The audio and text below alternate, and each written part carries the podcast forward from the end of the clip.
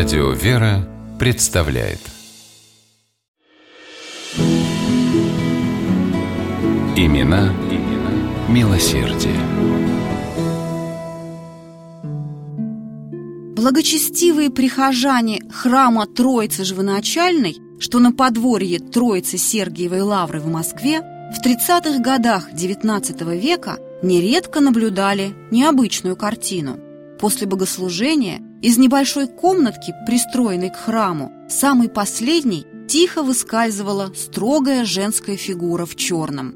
Впрочем, старожилы нисколько не удивлялись. Эта дама, Екатерина Владимировна Новосильцева, щедрая меценатка и усердная молитвенница, была им хорошо знакома.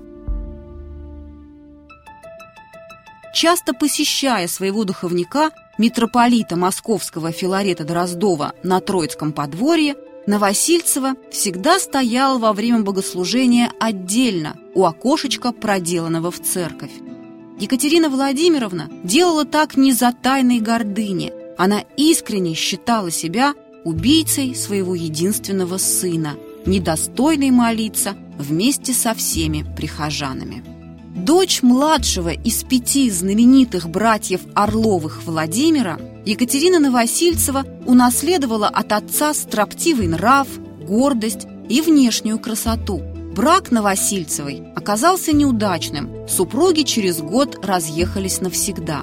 Екатерина Владимировна всю себя отдала воспитанию единственного сына Володи. Он подавал большие надежды, очень хорошо учился, изящно танцевал и блистал в обществе. Любящая мать мечтала о самой лучшей невесте для своего Володеньки. Однако, к ее негодованию, он захотел жениться на бедной и незнатной девице Черновой. Такого мезальянса гордая графиня никак не могла допустить. Она настояла на том, чтобы сын разорвал помолвку. Это и стало причиной последующей катастрофы. Оскорбленный брат девушки вызвал Владимира на дуэль, где оба молодых человека были смертельно ранены. Все усилия врачей оказались тщетны. четырнадцатого сентября тысяча восемьсот двадцать пятого года Владимир Новосильцев скончался. Похоронив сына, Новосильцева надела траур и до самой кончины его не снимала. Все радости мира, прежние его соблазны и удовольствия, казались ей теперь ничтожными. Она считала себя убийцей своего ребенка и всю жизнь замаливала этот грех, посещая только храм для молитвы и бедных для раздачи милостыни. Екатерина Новосильцева выкупила постоялый двор, где скончался ее сын, на территории современного Санкт-Петербурга. Построила там церковь святого князя Владимира и богадельню для увечных и престарелых воинов, потратив на это около миллиона рублей. Храм был заложен первого мая тысяча восемьсот тридцать четвёртого года и освящен через четыре года митрополитом Московским Филаретом. Церковь украшали прекрасный иконостас красного дерева, искусная лепка и витражи в алтаре. К освящению графиня подарила храму золотую утварь, Евангелие, украшенное серебром и полудрагоценными камнями, большое бронзовое паникадило. Через восемь лет открылась Орлова-Новосильцевская мужская богадельня. В ее комплекс входили, кроме жилых корпусов для солдат-инвалидов и церкви, дом причта, богадельня, церковно-приходская школа и больница.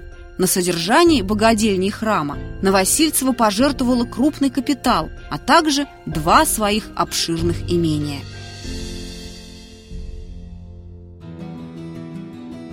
Екатерина Владимировна активно участвовала в трудах Московского дамского благотворительного комитета. Многие бедные семьи Москвы безвозмездно пользовались ее квартирами, получали от графини ежемесячное пособие. Она купила и для московского детского приюта двухэтажный каменный дом. Не только московским и петербургским храмам и приютам помогала Новосильцева. Благо творила Екатерина Владимировна и в селе Рождественно Самарской губернии, где у нее было имение.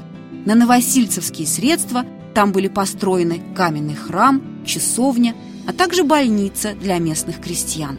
В тысяча восемьсот сорок девятом году Екатерина Новосильцева упокоилась на кладбище Новоспасского монастыря рядом с любимым сыном, а свое имение на Воронцовской улице перед смертью завещала на богоугодное дело. Через два года туда переехала Никольская община сестер Милосердия.